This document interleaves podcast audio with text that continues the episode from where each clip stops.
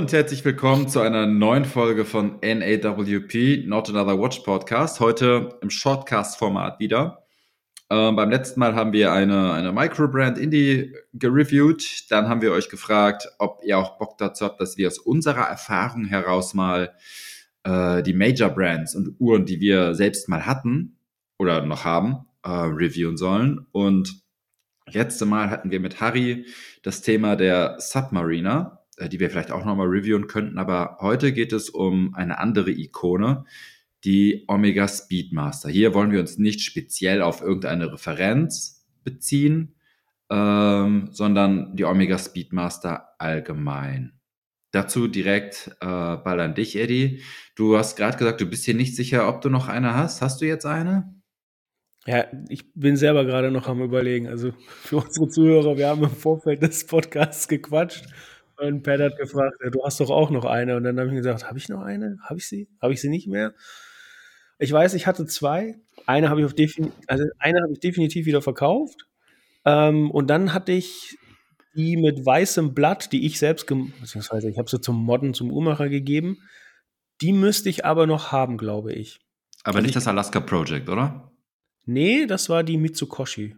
Alaska okay. Project war komplett weiß, die Mitsukoshi. Ja also japanisches Kaufhaus, damals 2003 zur Eröffnung, äh, Limited Edition, ist ja etwas, was Omega über alle Maßen hinaus betrieben hat und immer noch betreibt.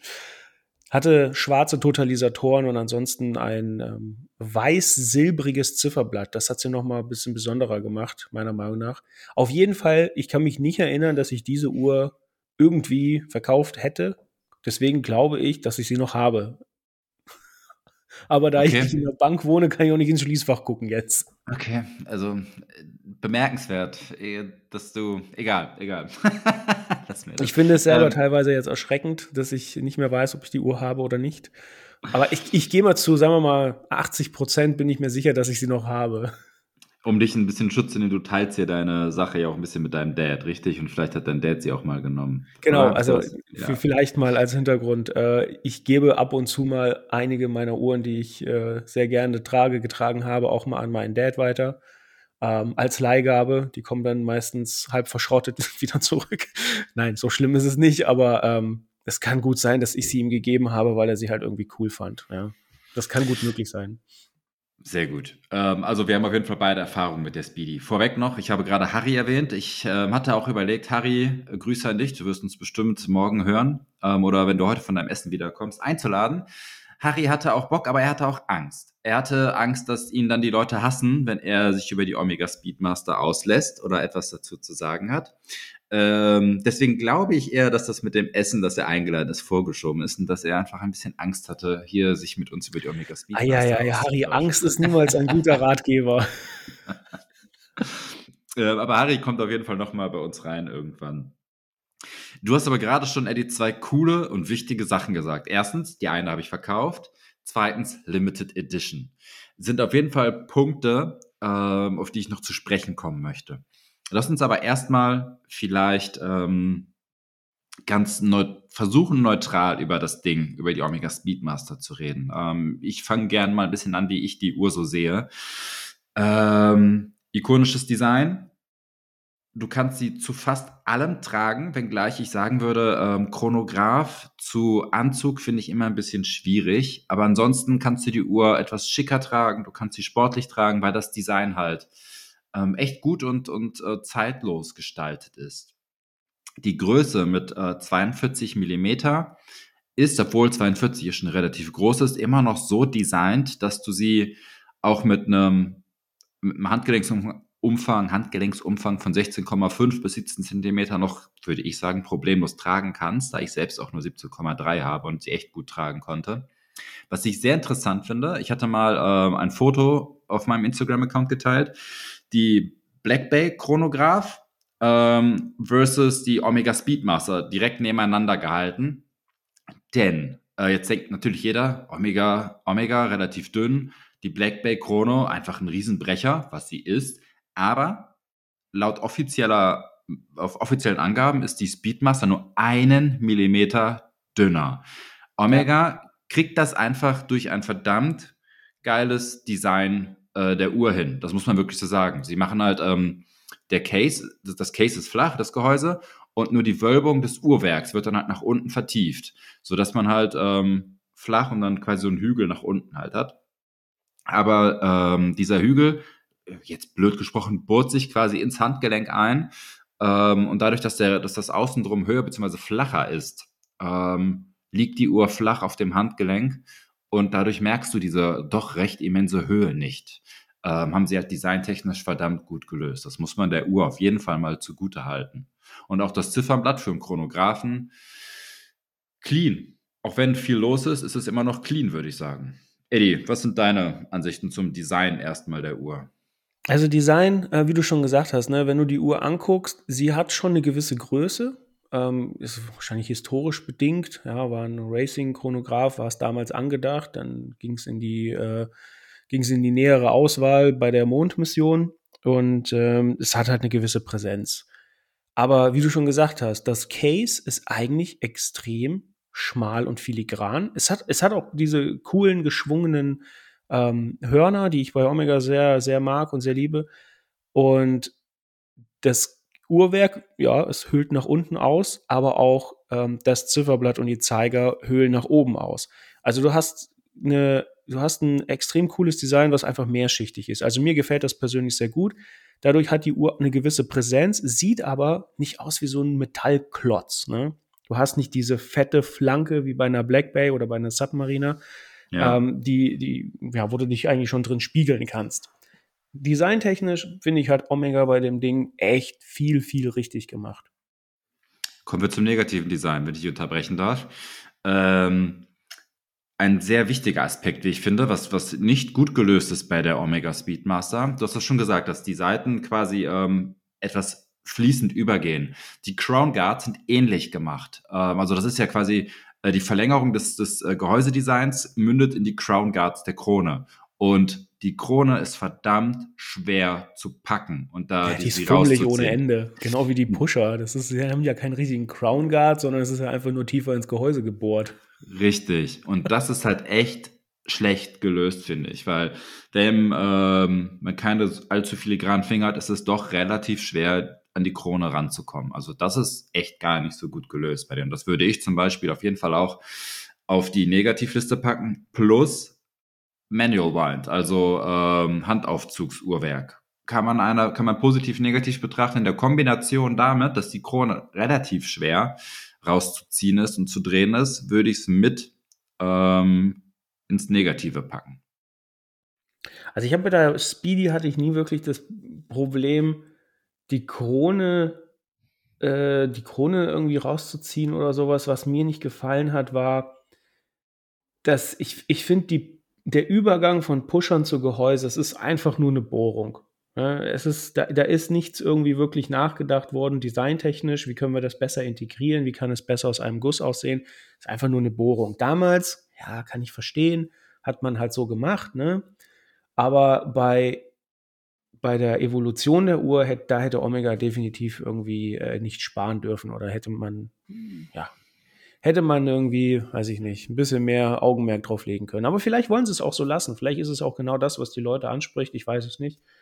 Ähm, was aber auf jeden Fall noch gesagt werden muss, die Speedy, die, äh, wie du schon gesagt hast, ist einfach nur ein Strap-Monster. Ne? Also du kannst da unglaublich viel Zeug dran machen. Die, ich meine, die liefern ja auch von Haus aus irgendwelche Velcro-Bänder oder Lederbänder oder Stoffbänder liefern die mit. Da kannst du dir bei Drittanbietern, da kannst du dich ja tot sammeln. Ne? Da kannst ja, weiß ich nicht, was einige an Sneakers in ihrem äh, in ihrem Kleiderschrank haben. Das hat der Urnerd wahrscheinlich an, an Strapbändern für seine Speedy. Ne? Das geht auch. Finde ich aber ganz cool. Aber was mir persönlich niemals bei der Speedmaster gefallen hat, und deswegen habe ich sie eigentlich auch relativ selten am Stahlband getragen, also an dem Vorgängerstahlband, das wir jetzt erleben. Das finde ich übrigens ganz cool. Das, das ist echt geil gemacht. Ähm, aber das Vorgängerstahlband, das hatte einfach diese unangenehme Eigenschaft, dass die ohnehin lange Uhr noch länger wurde. Also das, der End, die Endlinks von dem Band, äh, die haben dazu geführt, dass die, dass die Auflage der Uhr einfach noch präsenter war, als sie ohnehin schon ist. Sie hatte wie so eine Nase nach oben und dann gingen ging die, äh, ging die Bandelemente eigentlich erst los. Das fand ich schrecklich. Also das haben, das, das, da frage ich mich immer noch, äh, wie, wie man das eigentlich zu verantworten hat, weil du hast schon eine präsente Uhr und dann vergrößerst die du noch mehr, indem du einfach so ein scheiß Banddesign da dran knallst. Das haben sie Gott sei Dank bei der neuen Version nicht mehr. Ähm, und das, das tut der Uhr einfach nur extrem gut. Also, ähm, wenn man eine Speedy haben will, wenn das die Grail Watch ist, dann sollte man die definitiv mal vorher mit verschiedenen Bandvarianten anprobieren. Band, Bracelet, äh, wichtiger Punkt. Strap Queen auch, ja. Also ähm, erstmal Zustimmung. Ähm, das habe ich bei mir, äh, ihr, ihr, könnt das nicht sehen, ich habe bei mir zwei Zettel vor mir liegen. Ich habe mir fünf Minuten vorher mal Gedanken gemacht mit Plus und Minus. Ähm, auf der Plusseite stehen zwei, drei Punkte. Die Minusseite ist etwas länger. du bist einfach nur vorbildlich. Du bist einfach nur viel zu professionell für diesen Podcast. Ich habe das total. gar nicht gemacht. Du hast da zwei Zettel liegen, hast dich vorbereitet. Mann, wie stehe ich jetzt da? Voll scheiße.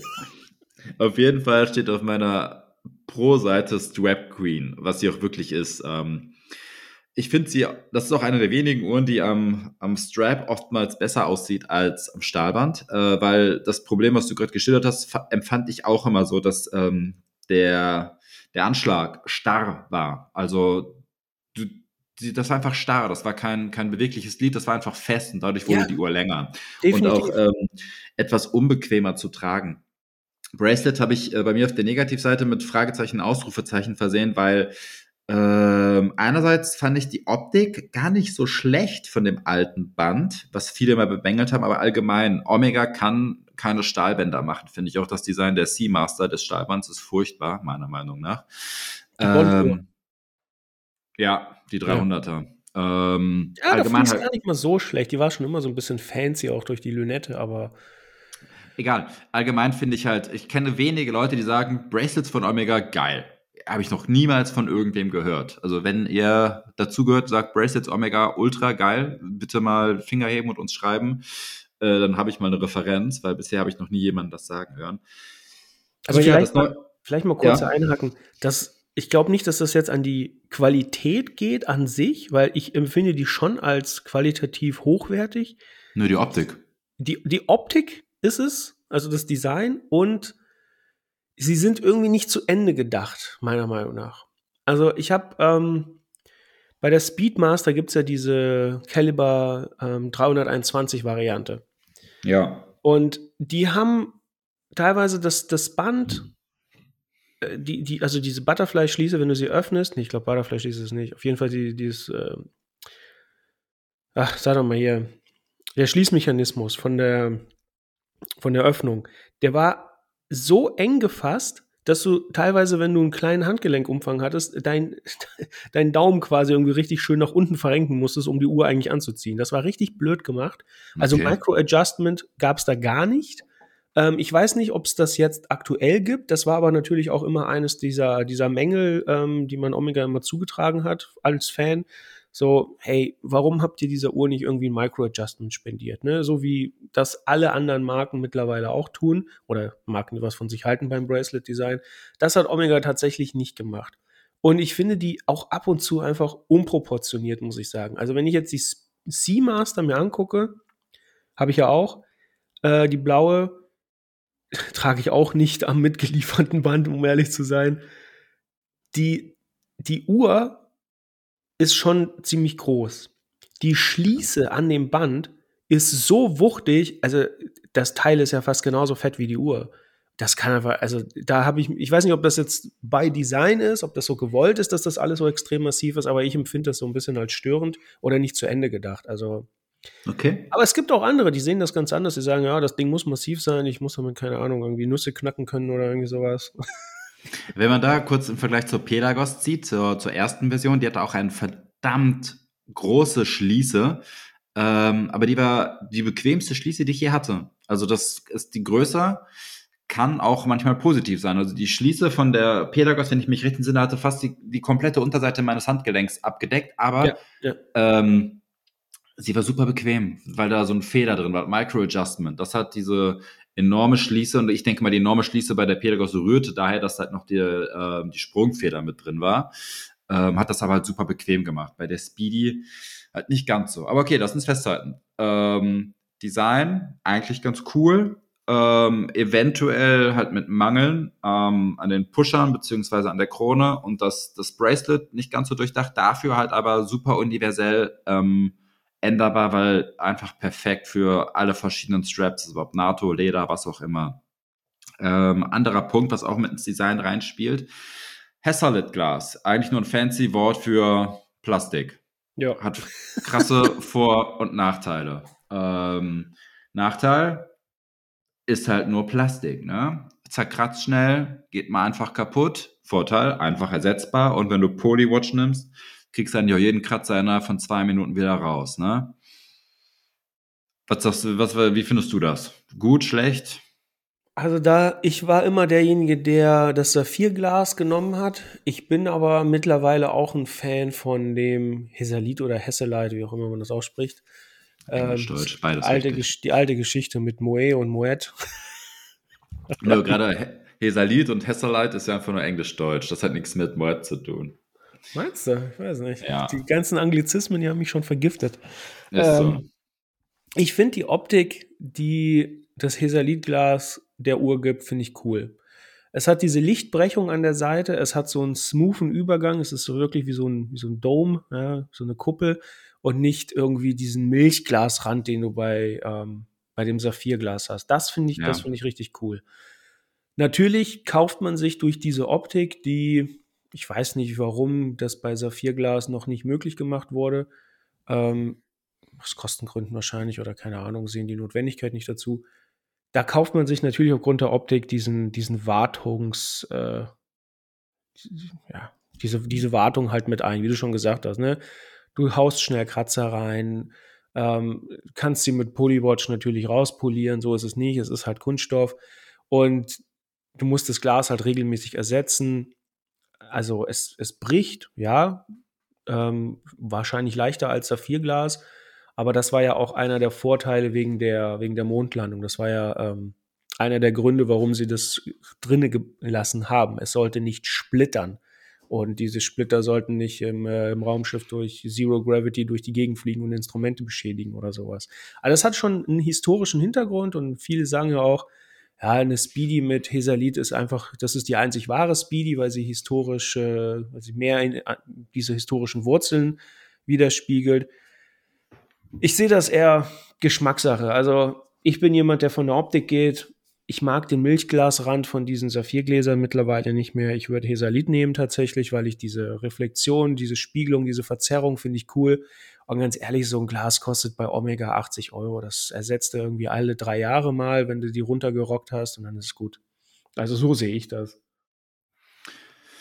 Ja, passt, bin ich bei dir. Ähm, du hast gerade ein schönes äh, Wort genannt, Mondlandung. Ähm, und Mondlandung und, und Limited Edition würde ich gerne, kann man quasi in einem Atemzug nennen. Ähm, nervt mich ein bisschen. Es wird halt darauf rumgeritten. Ähm, es wird halt immer das genommen. Neue Limited Edition. Jedes Jahr kommt quasi eine neue Limited Edition raus, einfach nur um die Kuh weiter zu melken.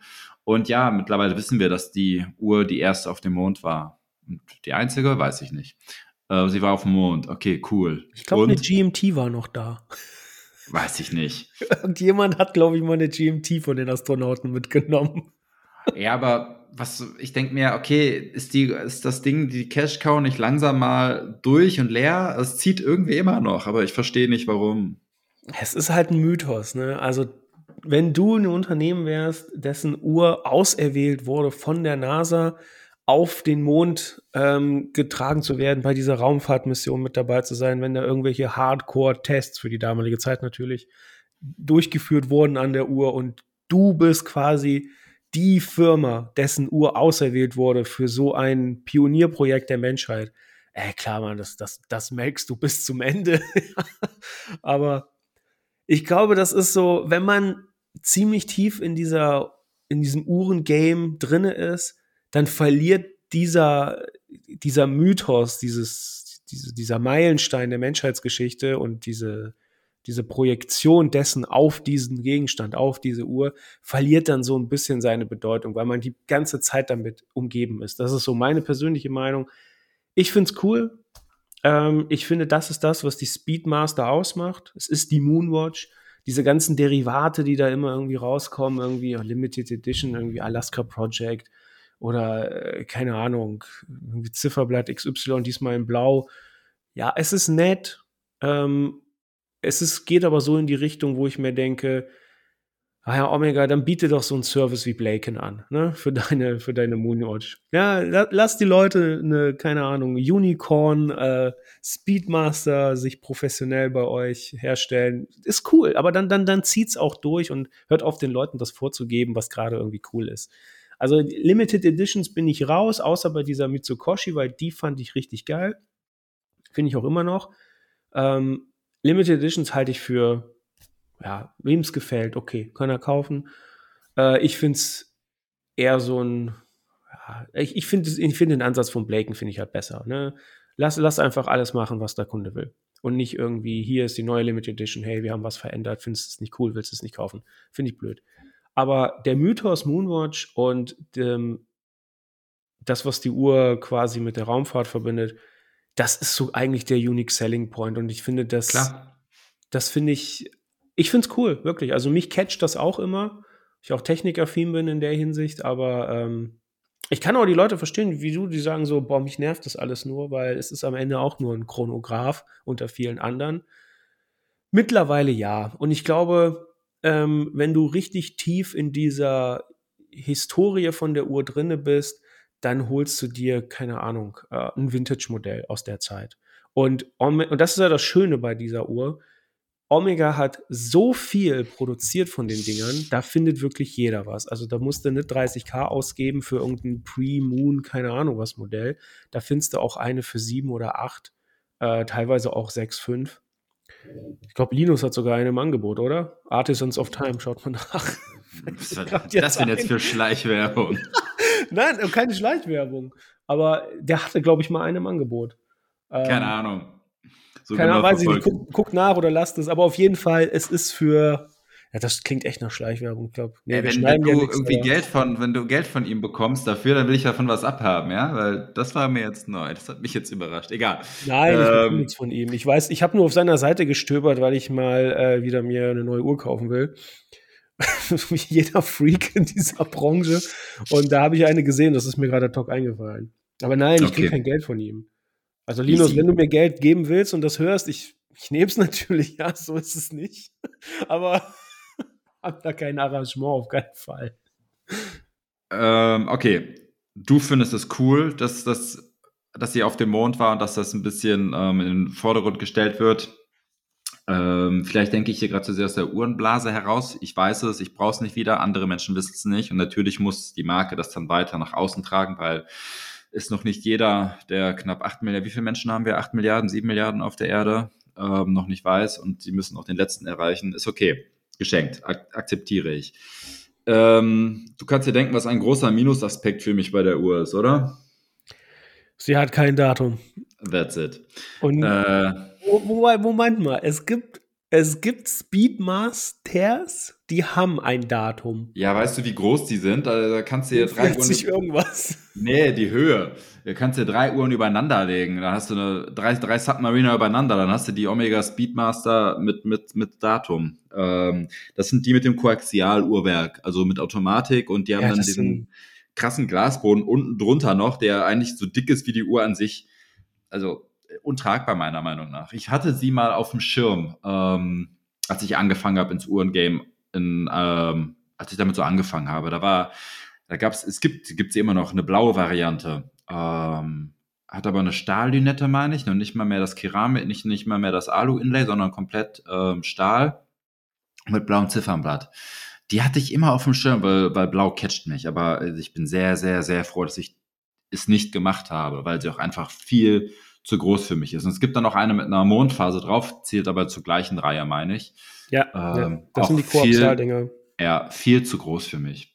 Ähm, und auch damals waren sie super teuer, schon im Vergleich zur normalen Speedmaster. Und ähm, langsam können wir auch zu dem hinschwenken, wo ich hin wollte. Ähm, der wichtigste Aspekt kommt gleich noch, aber erst die Frage: Speedmaster. Wem würdest du die Uhr empfehlen?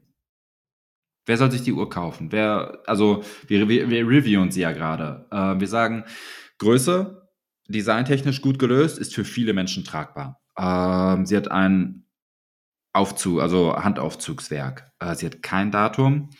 Äh, du kannst sie an vielen verschiedenen Straps tragen, dadurch wird sie universell einsetzbar, sportlich, schick, cool, wenngleich Chronograph und Anzug finde ich immer noch tricky, ehrlich gesagt. Egal was für ein Chronograph, auch eine Daytona passt nicht zu einem Anzug, meiner Meinung nach. Ähm, ja, was sagst du, Speedmaster? Wem würde ich die Uhr empfehlen? Ähm, ich glaube, die Uhr ist was für Leute, die noch keinen Chronographen in ihrer Sammlung haben, die unbedingt einen wollen, die Understatement fahren, weil es ist wirklich eine Uhr, die ist, hat ein schwarzes Zifferblatt, hat weiße Zeiger, weiße Applikationen und, ein, und ist stahlerhältlich. Ähm, kannst du an Straps tragen, wie auch immer, kannst dich ausprobieren. Also Leute, die noch keinen Chronographen haben, etwas an das Statement unterwegs sind, unbedingt einen haben wollen und denen eine gewisse Art von Historie äh, wichtig ist. Den würde ich sagen, hey, kauft euch die Speedmaster. Ähm, alternativ, wenn ihr mehr ausgeben wollt, Daytona in Schwarz. Okay. Ja, das ist so für mich das direkte Konkurrenzprodukt von jetzt dem, äh, von, von, von der Rolex-Seite her. Von der Zenith-Seite her gibt es natürlich auch noch mal hier das El Primero. Ähm, das kann man sich vielleicht auch noch mal angucken. Ich weiß nicht, wie, wie hieß das Modell? Also das El Primero-Werk ist da drin, aber ich glaube, das ist der Chronomaster, ne? Ja. Genau, da gibt's, der ist ein bisschen bunter, weil die Totalisatoren eine andere Farbe, Farbe haben. Aber das kann man sich auch noch mal angucken. Das ist nur so ein Klecks Farbe, also das, das geht auch noch. Ähm, aber wie gesagt, Leuten, Understatement, ähm, brauchen Chronographen, wollen Chronographen und Historie der Uhr sollte schon ein echtes Schwergewicht sein. Da sind die bei der Speedy einfach perfekt dabei.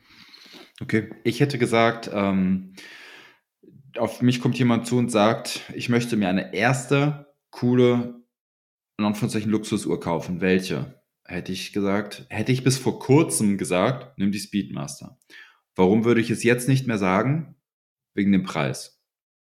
Weil sie absurd teuer geworden ist. Äh, meiner Was kostet sie jetzt Liste? 7500 bis 8300, je nachdem, ob du, ähm, ah, nee, 7600, 8700, äh, sagt mir omegawatches.com. Ähm, ich denke mal, je nach Variante, ob du hier mit Saphirglas oder halt Hessaliter nimmst. Ähm, ich kann mich noch an Preise erinnern für 2999 Euro. Okay, immer die Nostalgiker, furchtbar, aber das ist halt echt nicht lange her. Ich rede hier nicht von zehn Jahren, ich rede von fünf, sechs Jahren. Ähm, also Stimmt, von, die ist im Preis sehr, sehr stark angehoben worden. Sehr. Ähm, allgemein hat Omega natürlich die Preise krass angezogen. Mutmaßung, weil sie in Konkurrenz zu Rolex gehen möchten, mehr. Ähm, und da ist die Speedy, an der Speedy hat sich halt nichts verändert und der Preis ist so drastisch. Okay, die haben ein neues, ein neues Bracelet bekommen und vielleicht das Uhrwerk ist, glaube ich, marginal überarbeitet worden, aber rechtfertigt euch nicht diesen, diesen krassen Preisanstieg. Ich glaube, damals war eine Liste 5200 oder 4800 oder sowas. Mit Rabatt hast du sie für 3000 circa bekommen.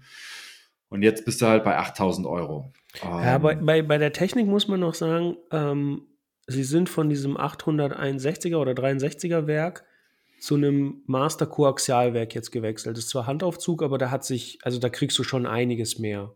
Okay. Das muss man fairerweise noch sagen. Aber ob das jetzt diesen, ich, ich meine, ich habe diese Preise auch noch in Erinnerung. Also wenn, wenn ich mich jetzt äh, drauf besinne, dann weiß ich noch vor ein paar Jahren, hast du die so für vier, viereinhalb, fünf, aber dann war die auch schon fast, das was eine Neuware schon verklebt bekommen hast.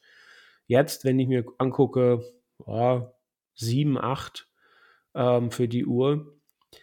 Das erinnert mich so ein bisschen an den White Spot, den quasi Rolex gelassen hat, den Omega versucht auszufüllen. Also da bin ich völlig bei dir.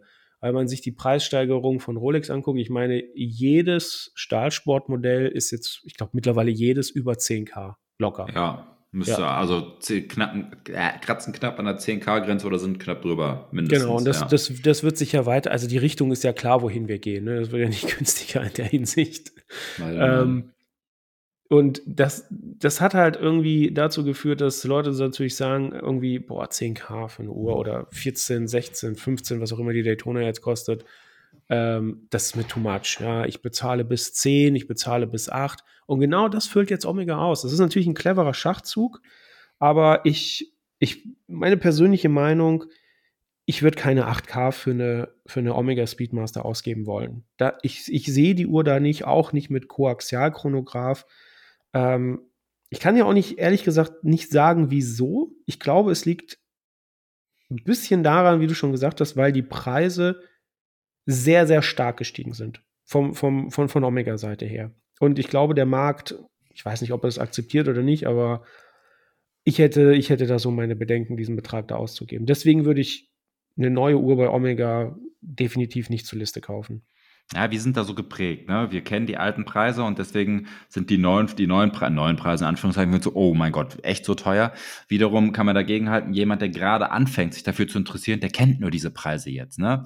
Für ja. den ist das quasi der, der Standard. Ähm, das ist immer interessant, auch immer dieses so ein Generationending. Das, das ist richtig, jetzt, das ist richtig. Wenn du dich mit Leuten teilst, die halt vor 15 Jahren Rolex gekauft haben und die jetzt sagen, oh mein Gott, wie teuer sind die Dinger?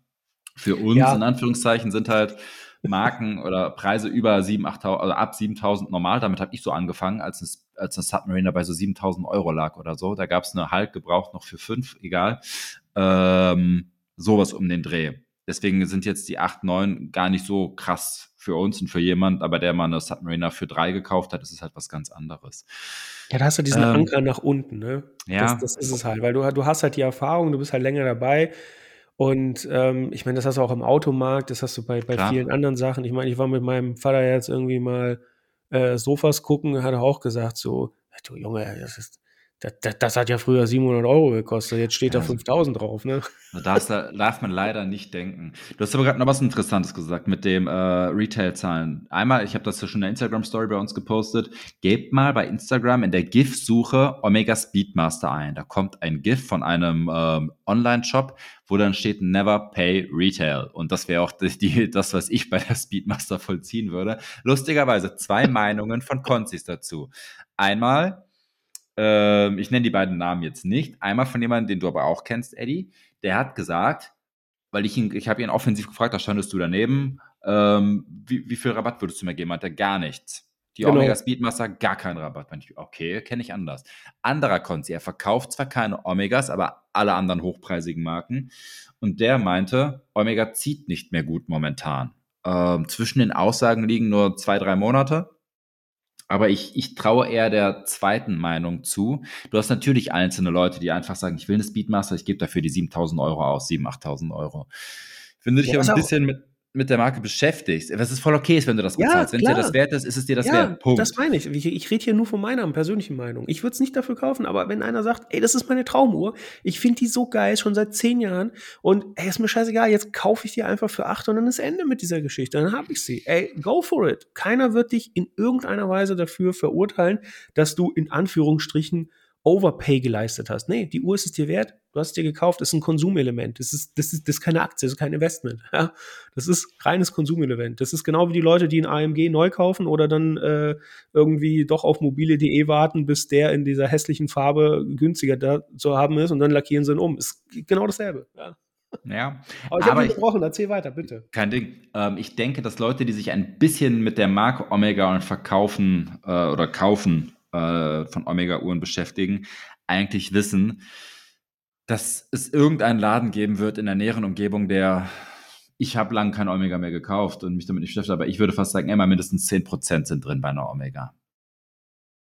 Ja, man kann ja mal fragen. Ich meine, was soll passieren? Notfalls jagt dich der Konzi vom Hof, ne? Dann gehst du zum nächsten. In, der, nächsten in, der, genau. aktuellen Lage ist halt der, der Markt hat sich gedreht. Ähm, es ist halt mittlerweile wieder ein Markt, das meinte der zweite Konzi, der vielleicht bei uns bald jetzt auch hoffentlich endlich, ähm, wegen Krankheit hat es nicht geklappt, in unserem Podcast kommt, äh, auch gesagt hat, momentan werden Listen eher abgearbeitet als aufgebaut. Und das gilt erst recht für Modelle wie die Speedmaster, die eh, wo es eh in der Liste für gab. Das kann ich bestätigen, das kann ich bestätigen. Ich will ja diese, ich bin ja ein Fan von Grün. Äh, ich will ja diese, diese GMT in Grün haben, die Sprite, dieser unsägliche so. Name. Ich weiß nicht, wer den erfunden hat. Ich weiß schon, wer ihn gepusht hat, aber ich sag den Namen jetzt nicht. Wer ist dabei? Nein, mögt ihr eine Hölle schmoren. Nein, die Sprite, ich, ich finde es immer noch eine. Ich, ich, es ist ein Gag an GMT. Ich finde sie geil. Ich will sie haben. Und es ist wirklich so, wie du sagst. Ähm, ich habe mit meinem Konzessionär, bei dem ich seit langen Jahren kaufe, ich mich unterhalten, habe gesagt, komm, sag mal ehrlich, wie sieht's aus? Ne? Äh, ich kenne den Markt ja auch ein bisschen. Da hat er auch gesagt, wir arbeiten gerade eher ab, wir bauen nichts auf. Also der Backlog füllt sich nicht. Der wird eher weniger. Ja? Äh, für Projektmanager ist das ein Grund zum Feiern, für Konzessionäre ist das äh, ein Grund, Sorgen zu haben. Ähm, nein, aber es ist, es ist halt, es ist, glaube ich, aber auch von Konzi zu Konzi unterschiedlich. Weil nicht jeder hat so dasselbe Klientel durch die Marken, die er als Konzession ja. da hat. Und ähm, wenn der, ich meine, es ist halt auch eine, eine emotionale Sache. Ich meine, wenn, ähm, wenn ein Konzessionär sagt, auf Omega gebe ich keinen Rabatt, die Dinger gehen weg wie geschnitten Brot, das, das, das mache ich nicht und das entwertet die Uhr irgendwie meiner Meinung nach, dann ist das ein Statement. Das kann man dann akzeptieren als Kunde oder halt nicht. Ja, und das, das spielt halt wieder das Klientel an Kundenrolle. Also wenn du jemanden hast, der sagt, hey, das ist meine absolute Traumuhr, ich habe jetzt schon weiß ich nicht, x Jahre die auf dem Zettel. Ich kaufe sie mir jetzt und es ist mir wert und ich will diese Behandlung haben. Ich will auch zu jemandem gehen, der äh, der das genauso sieht, perfekt, da haben sich zwei gefunden, go for it. Ähm, wir sind halt, ich sag mal so, schon etwas ältere Hasen in diesem Game. Ähm, du mehr als ich. Hast ja auch drin gearbeitet. Vielleicht da könnten wir auch mal eine Folge draus machen, oder? Kann man. Jetzt dunkle Vergangenheit. Nein, auf jeden Fall, lange Rede, kurzer Sinn. Ähm, Wenn es die Uhr wenn du die Uhr für 7, 8K kaufen willst, kauft sie euch. Wenn nicht, dann es gibt genug Modelle draußen auf dem Markt, wo es ein bisschen weniger bekommt. Ähm, ja. Okay. Lass mich mal versuchen zusammenzufassen. Du ergänzt mich im Zweifel oder revidierst mich. Ähm, wir haben eine sehr vielseitige Uhr, die sehr universell eingesetzt werden kann, weil du sie durch äh, Straps sehr leicht vom, vom Aussehen her ändern kannst. Und das, das Bandwechsel ist ja mittlerweile auch einfach. Du brauchst meistens nicht mehr, mehr ein Tool dafür. Ähm, sie ist bekannt, sie ist immer erhältlich irgendwo um die Ecke. Ähm, sie ist aber mittlerweile echt teuer geworden, finde ich. Und ja, eigentlich ein, ein, sehr universell einsetzbare Uhr, die du zu jedem jeglichen Anlass tragen kannst. Eventuell nicht perfekt zu einem Anzug, manche machen es trotzdem. Ähm, zu einem mittlerweile ganz stolzen Preis, aber du bekommst trotzdem immer noch eine schöne Uhr dafür und relativ viel Uhr dafür. Ja, ich glaube, das kann man so unterschreiben. Das ist eine gute Zusammenfassung. Warte, ganz kurz. Ähm, das wollte ich die ganze Zeit sagen, für, warum ich sie vielleicht, ich hatte sie zweimal und ich habe sie zweimal wieder verkauft, weil für mich ist es eine Anakonikova. Was heißt das? Äh, das beim, beim, beim Pokern kennt man das zum Beispiel. Ich glaube, ähm, König Ass ist eine Anna. Sieht schön aus, kann aber nicht. Das ist jetzt soll nicht sexistisch sein. Anna Kournikova war eine Tennisspielerin, ähm, relativ hübsch, aber sie hat nie die krassen Erfolge und sie war gut, aber sie hat nie diese krassen Erfolge gemacht, äh, hinlegen können, weil irgendwas am Ende gefehlt hat. Und daher stammt, glaube ich, dieser chauvinistische Satz. Sorry dafür. Ähm, das gleiche habe ich bei der, bei der Speedy. Ich finde auf Fotos so unglaublich schön, aber sie kann nichts am Arm, weil sie für mich kein Datum hat, kein Automatikuhrwerk. Das Bracelet war kein Perfect Match für mich und deswegen ist bei mir nie der Funke übergesprungen. Gleich ich sie auf Fotos immer echt schön finde, aber halt in echt, nee. Also bei mir ist anders. Ich, ich mag diese Uhr. Ich trage sie aber leider zu selten, muss ich ehrlich sagen. Deswegen weiß ich ja nicht, wo die eine gerade ist. ähm, ich habe die, es gab aber eine Zeit, und das war auch so relativ am Anfang, ähm, wo ich Uhren angehäuft habe. Da habe ich die echt, echt gerne getragen und ähm, auch viel lieber als viel hochpreisigere Modelle. Die, die Speedy hat meiner Meinung nach ein gewisses, ein gewisses Flair, eine gewisse Lässigkeit, ähm, gewissen Ruf natürlich durch, die, durch das Heritage oder quasi ne, durch die Historie ich finde die Uhr immer noch einen, ziemlichen Knaller, muss ich sagen. Und ähm, die hat ihre Schwächen, ja, aber ich bin, glaube ich, weiß nicht, wie ich es formulieren soll. Wenn du quasi deine ganze Uhrengeschichte, ja, ähm, was für Uhren hattest du mal, welche hast du mal verkauft, etc. Ich glaube, jeder Uhrenenthusiast muss eigentlich an irgendeinem Punkt in seinem Leben mal eine Speedy äh, im Bestand gehabt haben. Egal für wie lange. Aber die Erfahrung, eine Speedy zu haben, muss man einfach mal gemacht haben. Weil es ist irgendwo einfach eine geile, klassische Uhr mit hammergeiler Geschichte. Also so, so sehe ich die. Ich bin Fan von der Uhr. Ja, bitte bestraft mich dafür, aber ähm, das, was du gesagt hast, ich kann es nur zum Teil nachvollziehen. Also diese Punkte, ja, es hat kein Datum, es ist eigentlich so ja, schwarzes Blatt, es sieht langweilig aus. Aber vielleicht ist es ja genau das, was, was die Uhr ja auch mit ausmacht. Und das, so. das finde also ich cool. Das finde ich auch cool. Äh, ja, stimmt, das macht die Uhr aus. Ähm, dann muss man es halt nur noch in Anführungszeichen mögen. Und bei mir auf Fotos ja, in echt nein. Du hast aber auch ganz gut zusammengefasst. Ähm, also natürlich kann man immer sagen, äh, egal was für ein Nuss ist, wenn sie einem gefällt, kaufen, wenn nicht, dann nicht. Ganz einfach und das kannst du dann überall sagen, da brauchst du auch kein Review mehr. Im Allgemeinen würde ich jetzt für mich sagen, also wenn es mal objektiv betrachtet, du bekommst verdammt viel ähm, Uhr für dein Geld. Mittlerweile aber ist sie mir etwas, würde ich sagen, etwas zu teuer geworden. Also, wenn ich mir eine kaufen würde, würde ich mir eine Vintage kaufen, weil die günstiger sind und du eigentlich das gleiche bekommst. Ja, dann hat das kein äh, neues Uhrwerk geschenkt. Die alten Uhrwerke sind super von den Dingern. Also, ich würde dazu raten, wenn eine Speedmaster eine ältere, weil günstiger für die gleiche Uhr. Ja, würde ich, würde ich unterschreiben. Gehe ich mit. Passt. Ich glaube, zum Abschluss können wir noch eine Sache sagen. Das äh, geht auch so in die Richtung von, ähm, von Harry und das Thema, was wir mit ihm besprochen haben. Äh, mir ist es auch ein bisschen untergekommen. Also, ich sehe meine Aufgabe hier auch so ein bisschen, die Leute zu erden, deswegen sage ich es. Nein, die Speedy ist kein Daytona-Ersatz und umgekehrt. Sie ist Hast du das nicht gerade gesagt? Selbst.